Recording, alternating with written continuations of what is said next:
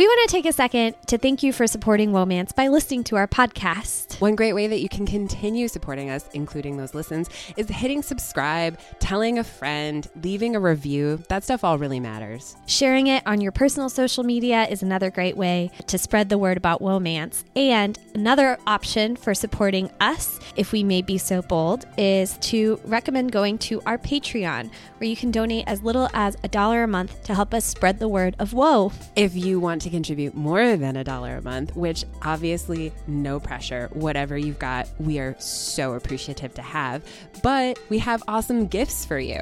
If you want a hand addressed letter from Morgan and Isabeau, maybe with some special whoa stickers other merch. Just uh, visit our Patreon. We are Womance on Patreon, or is it patreon.com forward slash Womance? We would be very proud to call you one of our patrons.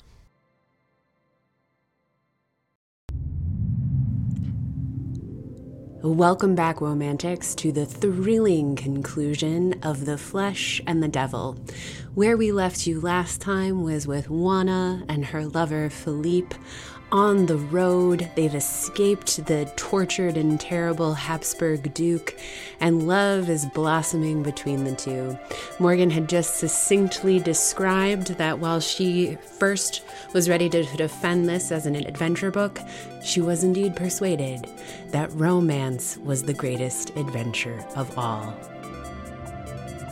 Right. What you were saying about the fact that many of the things in Juana's life that didn't fit properly for like a highborn lady are now things that aid her in this adventure story is exactly right. And this adventure story is kind of like breaking Juana out of her shell. Like the thing that that didn't fit was like Juana in that life. And she needed someone like Philippe to help her realize that and see that. But like the romance itself is so fucking weird because they're constant like if they would just stop being idiots and say I love you, like it would all be fine, but instead they're constantly trying to knuckle the other one under. Yeah. And so there's this scene at Philippe's friend's house and before they get there, like that's where they're laying low, figuring out their next move. He's like fucking be nice. Like I love these people and I don't care how you fucking feel about me, but like it's important that like they continue to see me as like an okay person. Like don't deal dirty here. Yeah.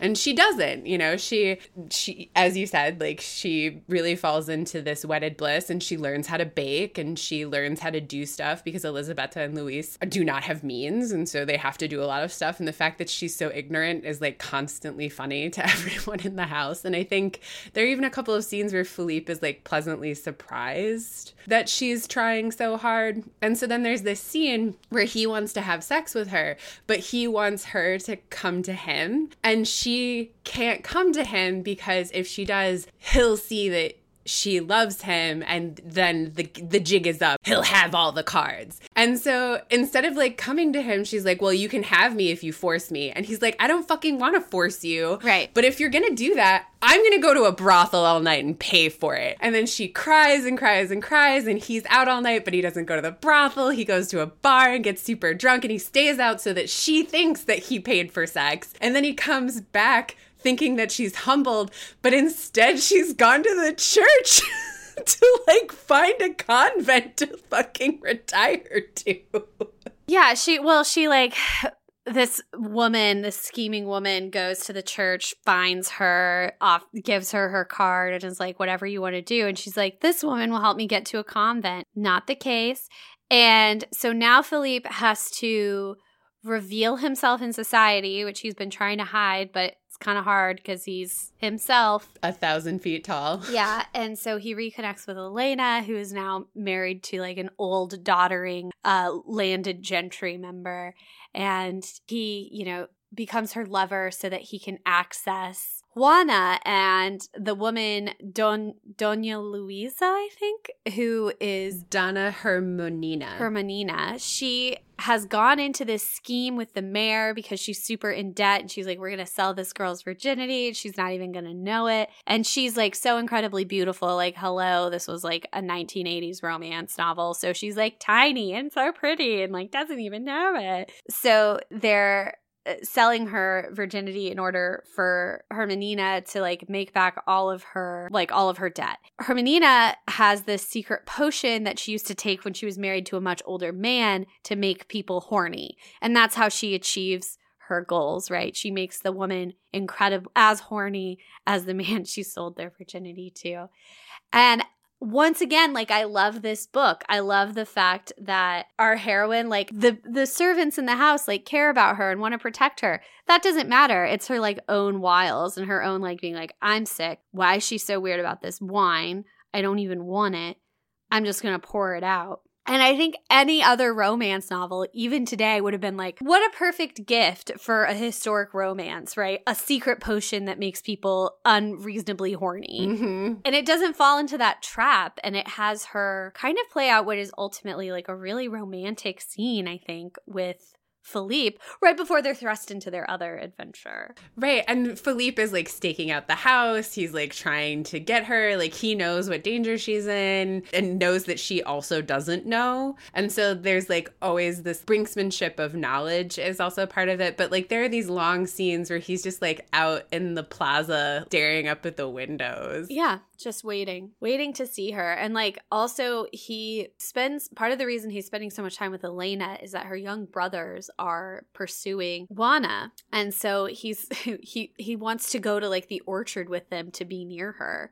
But I mean like that's not even like one of the most romantic things. Like there's this beautiful letter, there's all of these like colorful gloves going on. Handling of gloves, keeping of gloves. Uh, and an exchange of gloves and sniffing of gloves, hiding of gloves. There's a lot of glove play in this story. And I just like it's hard for me to say like my my biggest question coming into this conversation for me is like why does this one work? Like I didn't just read it as you know at a certain point when I'm reading Shanna or I'm reading The Flame and the Flower, I realize that it's not actually for me. And I read it the rest of the way through as like a point of curiosity. This book, I hesitate, like, I am not even sure if I'm good at talking about it because I enjoyed the adventure of it so much. And it's a GD bodice ripper, like a real one. Mm-hmm. Why is it that this one is so resonant? Like, is it merely because it's like merely, but is it just like really well written? or has something in the experience of reading so many of these books shifted my perspective? It's really well written. There, like I, I book noted a bunch of one-liners, and I think also the fact that this book doesn't fall into its own traps. I think you're so right to say that about particularly the horny potion, but then there's also like the whole thing with Pedrino, the dwarf that's kept, and the fact that like Philippe is made more whole by his treatment of this character that everyone else treats so badly. And there's another scene with Romani people that Philippe interacts with, where he gives them their full due, but that also means that the book gives them their full due. There's this wonderful line that I bookmarked from that scene because the the Romani have come to tell him that like people have found out the they found the Duke's body. And he's like, Sir, our tongues are our own to use as we please. Your money cannot buy them, and thus we go. And he obviously taking great pride in his speech, and Tristan nodded dryly that was very well spoken. and it's like, and then they like continue to treat together. And I think that the fact that this book has so many throwaway characters, but none of them are throwaway, all of them are fully fledged, makes the world so real. And Juana is instantly and always human. Like as you said, she's plucky, but she's also really capable. But she's also annoying as shit. And like she makes mistakes and she also owns up to the mistakes that she makes, even if only to herself if she doesn't want to admit them to Philippe or others. And I think even having the space to have a heroine whose flaws are so visible. Yeah. But the fact that the book gives her so much space to change and change for the better and change in deeper ways and become more thoughtful and more reflective is unique. I think Shanna is humbled, but I don't think she ever truly changes. Right. And I think like Juana has like this great deal of integrity. Like her one of her greatest faults that Philippe points out is that she's always honest, but he always knows that that's like the thing that keeps him going. Like if she will always tell me how she feels, I will always know her true heart, right? And her integrity is something that like keeps her from becoming a sap. She she makes choices for her own survival and later for the survival of the person she loves. Mm-hmm. And it's never like, oh, gee, I hope Philippe will like me. And she never gets weirdly jealous, even though at times it felt like the book was setting us up for that. She has like the right kind of consistency and the right kind of fluidity to be interesting. I think that's absolutely right. I mean, at one point, Philippe has been shot, and there's this like god awful, super long table surgery scene that takes a thousand pages, but is so dramatic and the stakes seem so high. And she's like i just want to make sure that he lives and then i'm going to turn myself in as a witch because like i don't want you guys to get in trouble. Like i don't care if i even stay with philippe. I just want to know that he's alive. And like that speaks to both her integrity and like her care of others and like how much she's learned and like learned to be a person in community. Yeah. Also, like the accusation of women for being witch just based on their inherent skills as a woman is one of my I really enjoy reading that because she's accused of being a witch for her ability to like make friends with people. like, yeah. She's constantly rescued because she's able to make connections. Martinetti eventually saves her again. And I also like that Philippe isn't uh, isn't always the one to save her. She saves herself in a lot of these situations. And I think that's very unexpected, but it still had that like fuzzy edge slightly frightening, impressionistic, you know, of the bodice ripper.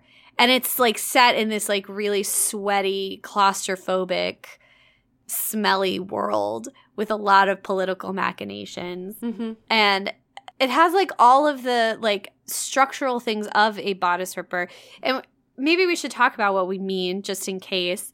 Like, because I used to think a bodice ripper was just like a parlance for a romance novel, but it's a specific type of romance novel from, I would say, a specific era, but maybe people are still writing them. Wherein the heroine's first, sec- they're historicals, wherein the heroine's first sexual encounter is rape or non-consensual. And it was a trope for a long time. If you read uh, reading the romance is mostly an interrogation of the relationship women have with bodice rippers specifically and how we would and why women specific women in the case of that book would consume media that's about their destruction and their violence against them for pleasure.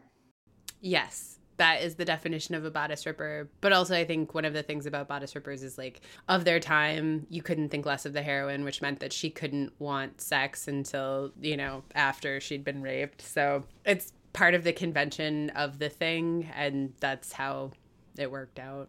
That's how it came to be. Via Kathleen Woodiwiss.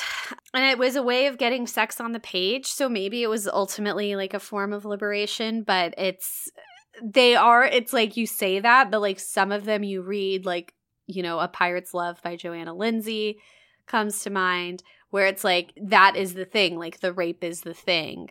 A lot of shake novels or chic novels that we read that was the thing. It wasn't like there it wasn't like in shanna where it's like a means to an end or like in this book where it's a progression of characters understanding of self right it's just the way sex works in historicals sometimes. Right, like rape apologia. It's yeah. It's weird to read. Um and so like this conforms in some ways and subverts in others. What was your sexiest part? What do you feel was the sexiest part of The Flesh and the Devil? So I have two. I was so titillated by the foot rub. I can't I I'm shook. I'm going to be thinking about that foot rub for a long ass time. It's very on brand for us to like make a mountain out of a single body part being feasted on. feasted on is right though. Like the way that he like works his knuckles into like the hollow part of her arch i was like fucking dead. But my other sexiest part was on their second road trip they're part of this mule train to get to cadiz to get to a ship that will eventually bear them to england. And he's suffered this grievous wound so he's basically useless for most of this trip and she's taking care of him and working really hard both to conceal her pregnancy and her feelings for him And there's this scene where like they're brigands menacing the mule train and she has to take the oxen because his leg can't go at the faster speed and like blah blah blah. Anyway, there's a scene with brigands. He stands for the first time in 10 days, which was very heroic. But after that they like pull off to this like spring fed lake and like the stars are out and the sun is beginning to set and you know they're just like next to each other and then he just like is like I'm gonna kiss you. And then it's the first time that she's on top of him in a sex scene. And like, just the way that that sex scene is born is really cinematic and full. And it also felt like the first sex scene where she allowed herself to fully participate from beginning to end. Like, there was no feigning that she didn't want it, which was really nice. And then they just like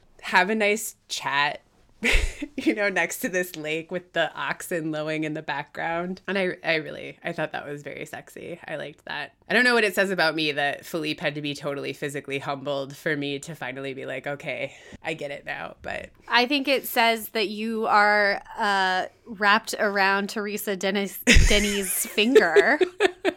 Because that's a hundred percent what she's doing. She gets him like shot in the leg, and so we're still able to be like, he is the world's greatest fighter. It's just that those guys took a cheap shot, right? And like we have to have tender ministrations. He is the one who is truly humbled, not our, not Juana. It is definitely a hurt comfort fanfic part. it is. Well, he thinks that she has set him up that she was the one who sent the uh, who alerted the idiot brothers to the fact that he was fucking their sister their married sister but she was not it wasn't her she never would have done that what was your sexiest part well okay i i i will choose one and i will i will call it a movement but it's after his jaw clicks when he realizes that he mm. has miscalculated.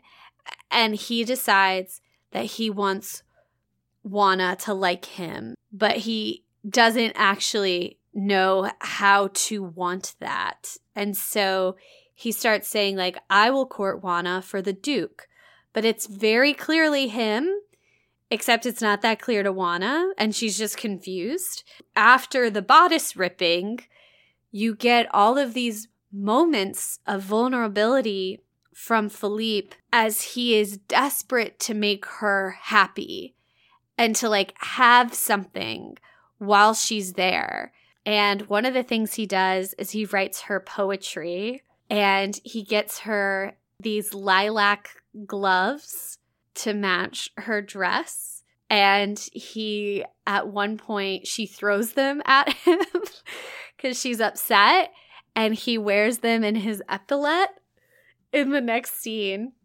And he hands her eventually a letter and he says that sh- it's from the duke. She's like okay thanks. And he's like you have to read it in front of me the duke says the duke says that you must read it in front of me Lana looked down at the sheet again and felt an unaccountable catch at her heart.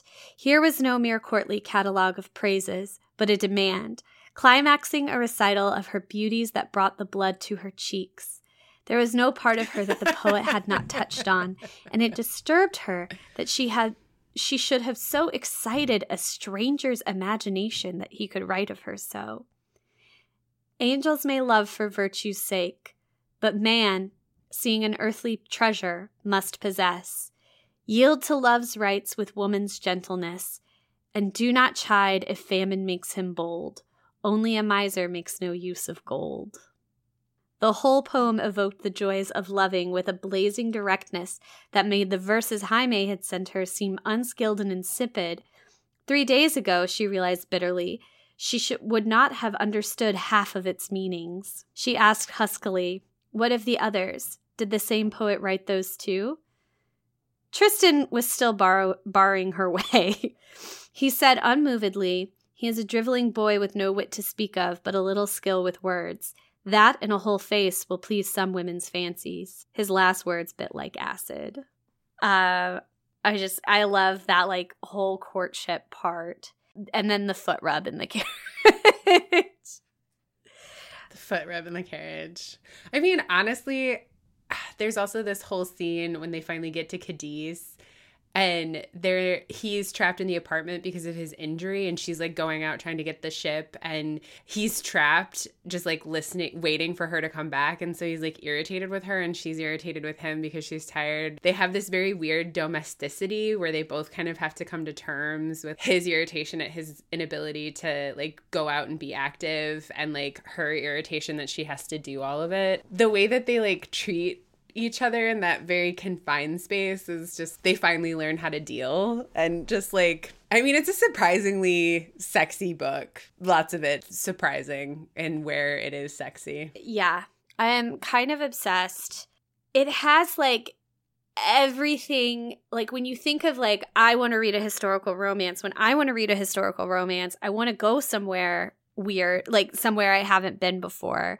And like this depiction of Spain is is rich if dark. The the particularities of the clothing and the way people look is fascinating and like dark and like these historical tidbits that are true that you learn and that feed the story are so enlivening and exciting. Mm-hmm. There's an adventure, but it's not like like everyone's motivations are understandable and justifiable and it's got lots of cool old clothes. Like it's everything you would want in a historical, but it is a and but and it's a bodice ripper. It's also enormous. like as much as it has like so much stuff that I love and is actually really rare, it likewise has stuff that like I objectively dislike. Like it's so freaking long. It's enormous. It's a doorstop. It's a bodice ripper, but I was I was captivated all the way through.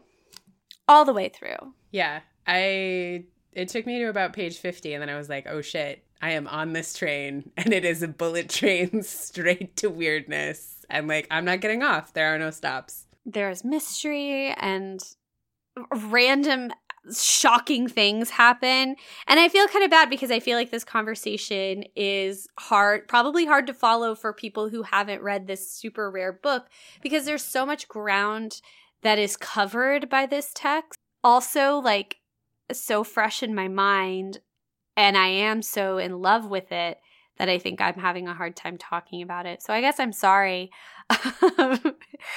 is what I'm saying. What was your weirdest part? So I've spent a lot of time thinking about this because there's some deeply weird shit in this book. There's some weird stuff about race, especially the Moors. But I think I have come to the conclusion that this book is uses mm-hmm. ableist shorthand all the time in lots of different ways. And I found that really weird. It had been such a long time mm-hmm. that like an outside deformity was also meant to mirror an inside criminality. And so the Duke's character in particular is so irredeemable that even Eugenio's machinations around him, which are deeply disgusting mm. and terrible, do not come to the same level of depravity that the Duke Bartolome is described as having. And then there's the whole thing with Pedrino being a pet, and there's like all of this stuff about bodies being different, and even with Juana it was horror mm-hmm. around uh, Philippe's scarred face, and that thing that you just read in their early courtship, when it's like a few good words and a whole face is all some women need, which is like calling attention to how shitty Juana is treating him over a physical deformity that he couldn't help. But this book doesn't make those same allowances or even question those kinds of ableist underpinnings for any of the other characters. There's this interesting moment where Juana learns that the Duke has the Habsburg issues, which come from like reader me as a reader brought understanding about like a lot of inbreeding is what led to the Habsburg um, jaw. Juana catches herself making assumptions when she first sees him and says like and her aunt points out like these are actually signs of greatness right which was historically factual. Like they felt because the Habsburgs had these conditions, those conditions became desirous and like indicative of like a great leader. If you have seizures, you're a great leader. If you have this jaw, you're a born king, you know. Anybody would be lucky to be with someone like that, right? It's the divine right of kings doing the thing that the divine right of kings would do, which would be allied terrible defects that you wouldn't want in a head of state for a country of many millions of people. Yeah. And then there's also the point at which everyone's kind of tut tutting Juana for not wanting to the scarring, the facial scarring that Philippe has is considered like very handsome, but it's like, but you'll understand when you're older what actual beauty is, male beauty, right? And so I think like those I think I could be like, oh, that mitigates like ableism, right? Because one is in a context is put in a context where those things are actually desirable, and she's the one who's questioning it. But you know, and Pedrino is also likewise. He is like a fully realized character. Um, he has a personality and motivations. He does good things, and we but he is, you know, a historically accurate figure and depiction of what's going on. But I can see, I'm surprised you didn't bring up the example of Eugenio when he recovers from his stroke. And that is, to me, the clearest, like, that at that point, it is irrefutable that outsides are supposed to be insides because he initially is like a short, stocky guy who's like very flamboyant. He is poisoned. He has a stroke. He miraculously recovers. And we find him later on. He's uh, unable to walk and his face is drooping, right? He has all of the conditions of a stroke. But it is at that point at which he becomes outwardly lecherous and spiteful of our heroine. And I think that shift indicates like the text isn't like, oh, I wanted to write about the Habsburgs and I also had to make the Duke a villain, you know. He had to be this bad villain. Um, I wanted to write about dwarf people with dwarfism in court and how their what their existence was like but i wanted to like be historic right like this actual thing but i wanted to give the character like a whole identity, right? And actually be like this key mover and not just like window dressing, not tokenism. Like it gets away with a lot of that, but then at the point at which Eugenio's like evil is unveiled by his newly encountered disability is pretty damning. I don't think it helps that everyone else around Juana, with the exception of Philippe, are like these are the attributes of the divine right of kings like you should be so lucky because there's already been enough work like we're removed as the reader to understand that that's a silly rationalization to allow these people to rule and philippe like literally says that to her to both yeah. confirm her feeling but also confirm ours the reader so like like the other characters who are making that argument are made silly. So then we understand as readers that that is an argument that's not supposed to hold water. Yeah, I mean, I was like, it's been a really long time that I've read a book that was so insistent on ugly outsides match ugly inside. When, when do you think was the last time you read one? I think that's a great question. Was it um, The Flame and the Flower by Kathleen Woodiwiss? No, it was the one that we read last year about the portraits, right? They had that like really schemy, it was also homophobic that like ugly reckless. Yes. I don't remember that. I I remember the guy being the villain turning out to be secretly gay. I don't remember like people being ugly. He was described as ugly, like at least like in a like greasy sort of like uh, rat like way. Perhaps the only reason I'm thinking of the Flame and the Flower is because it's so contemporaneous with this and it is so I remember we also had that conversation where it's like the guy doesn't secret like doesn't have a heart of gold. Like he's a hundred, he's like a rapist and he looks like a frog. And you're right. Like the people who are insistent are made ridiculous by the fact that this Bartolome's outsides matches inside, scare quotes, right? And his existence is a, a burden to everyone in a really like violent way. Yeah. What was your weirdest part? Um, aside aside from everything else we've already discussed, I think pregnancy and also the yet again like he's a secret duke too this whole time like that resolution was upsetting He's a secret duke too. Yeah. i would also i would also say like i come to a historical romance set in spain wanting to read about spain and we have like not only is he english he's a redheaded highland like he's scottish.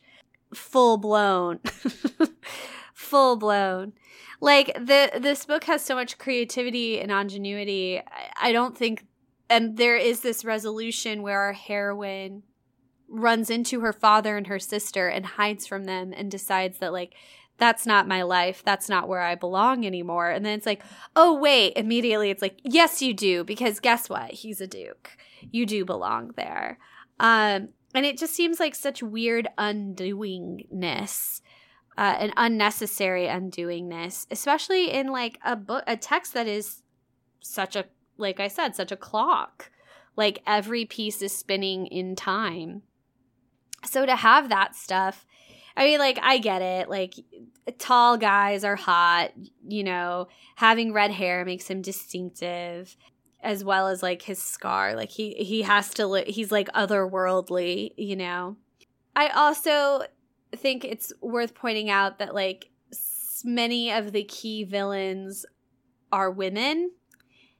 And so for example if we take her hermanina her main motivations are purely like greed because women be shopping uh, they don't even get like interesting political motivations like Eugenio, who is likewise motivated by greed, but has this like elaborate story backing and like he's been spending all this time. Hermanina is just like, I buy too many clothes. Now I'm broke. Um, that's not particularly interesting, including like Michaela, her lady in waiting, who is later murdered. She is undermined as like kind of like slutty. And ultimately, it's her sluttiness that leads to her uh, murder um, because she was going up to Bartolome's suite to try and seduce Philippe, and instead, Bartolome was there. I think the only woman besides Juana who's allowed to like have any kind of shift is Tia Beatrice where she like is super annoying at first and is constantly like shut up Juana this is great you're going to be a duchessa and whatever and then once Juana meets the duke and she's like Tia Beatrice like this is this is really this is a problem like we have to This is happening. Right. And Tia Beatrice immediately believes her, doesn't need to meet the Duke, and is like, I am going to run home and tell my brother to stop this. Like, I'm going to do everything I can to fix this. Yeah. And that was like really nice, I thought, to turn a hectoring old maid character into this like heroic family member who's ultimately undermined. It, it doesn't matter. Yeah, what she does is pretty meaningless. It is ultimately because I think like your point is well taken. There are a lot of female villains in this. Yeah. And the the values of this text are so antiqu- like antiquated. Mm-hmm. And it's all here. Like everything I hate is here alongside everything I love. And I guess it turns out that I'm more willing to like accept something for having the things I love than reject something for having the things I hate in it when it comes to romance novels at least. especially ones that are so well written and do the most right Yeah. i think in the hands of a lesser author this would have been terrible Yeah. I I feel like there have been so when it comes to is this a romance or a no man's? I feel like there have been times when I have said, a bodice ripper is a woe" because it's an important part of like romance history, and if you can read it, like you should, you know. Um, blah blah blah. No, this one's like actually good. So not only would I say that this is a woe for me, this uh would also cancel out all of the other pity woes or like uh not pity woes the cerebral woes that i gave to other bodice rippers. Because if you only need one it should be this one. And it's so like also delighting because it's like hard to find i think that also adds to it. And the title The title. Oh my god, I'm so sorry that it's taken us this long to talk about how fucking bomb ass this title is. The flesh, Flesh and, and the, the devil. Ugh. It's actually the Flesh and the Devil is also uh, kind of a semi-famous pre-code movie Mm. that I think was one of those like good girl goes bad. Mm. Like red-headed woman. Yeah, Greta Garbo's in it with John Gilbert. Nice. Oof. Let's okay, two childhood friends, Leo and Ulrich, grow up to be soldiers in Germany. Leo becomes infatuated with Felicitas, the wife of a powerful count, a marriage about which Felicitas neglects to inform Leo. The count calls for a duel of honor with Leo, but insists it, that it be done under the false pretense that the quarrel was due to angry words exchanged between the two at a card game to protect the count's reputation. Leo kills the count in the duel, uh, but then is punished by the military by being sent to Africa for five years. Due to Ulrich's intervention, Leo only serves three years before being recalled home. On his return journey, he focuses on his dream of being reunited with Felicitas. Felicitas. Uh, before he left for Africa, Leo asked Ulrich to take care of Felicitas' needs while he was away. Mm-mm. Ulrich, unaware that his friend is in love, falls in love with her and marries her.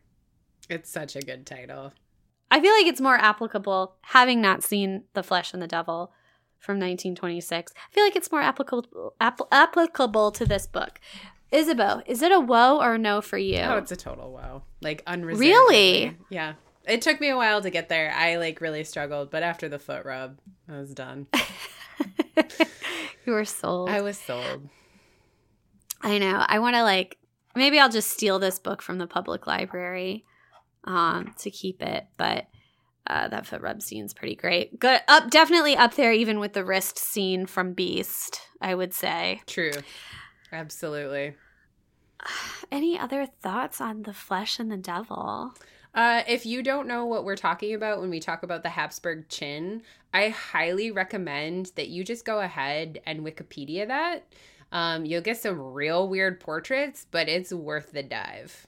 And definitely also keep in mind that portraits at the time were meant to be flattering and not Right. realistic. So What that's you got a lot of filters on it. yeah, exactly. That's a lot of Instagram filters on that one. There's a reason most states ask you to confirm that you're not related to the person you're marrying. And if you are, that you are uh, sterile. Yeah, that you submit to a blood test so that we can verify you're not too close. Like, hmm, first cousin shouldn't be marrying a thousand times. Yeah. Not even once. not even once. It's true. Inbreeding. Mm. Not even once. Not good. Not good. I'm glad we got that PSA in. I don't want people to think we're pro inbreeding. I don't want that either. Yeah, so I'm glad we we took a stand clear, loud and clear. Good for us. Good for us. Yet again, doing the important work here at Womance. Uh, do you have any parting thoughts? No. I I have no thoughts. I'm surprised I made it this far. Um so with that, like loosen your stays. But never your principles. Mwah. Holy guacamole, everyone! Thanks for listening to another episode of Womance. Womance is hosted, produced, and edited by my friend Morgan. And by my friend Isabel. Our logo artwork is by another friend, Mary Reischmann. You can find her on Instagram at m.reischmann, spelled R E I S C H M A N N. Original music by Nick Gravlin. And our web mistress is Jane Bonsack. They're the best. You're also the best. We so appreciate your support by listening. Please consider taking this to the next level by following, rating, and reviewing. We read every single review, or even check us out on Patreon. If you'd like more woe in your life, you can connect with us on Instagram at womance and on Twitter where we are at mans underscore woe. Or you can find more episodes and content at womancepodcast.com. If you have an idea or just want to reach out, please email womancemail at gmail.com. We'd love to hear from you. Womance is a part of the Frolic Podcast Network. Find more podcasts to add to your romance collection at frolic.media backslash podcasts. Until next time.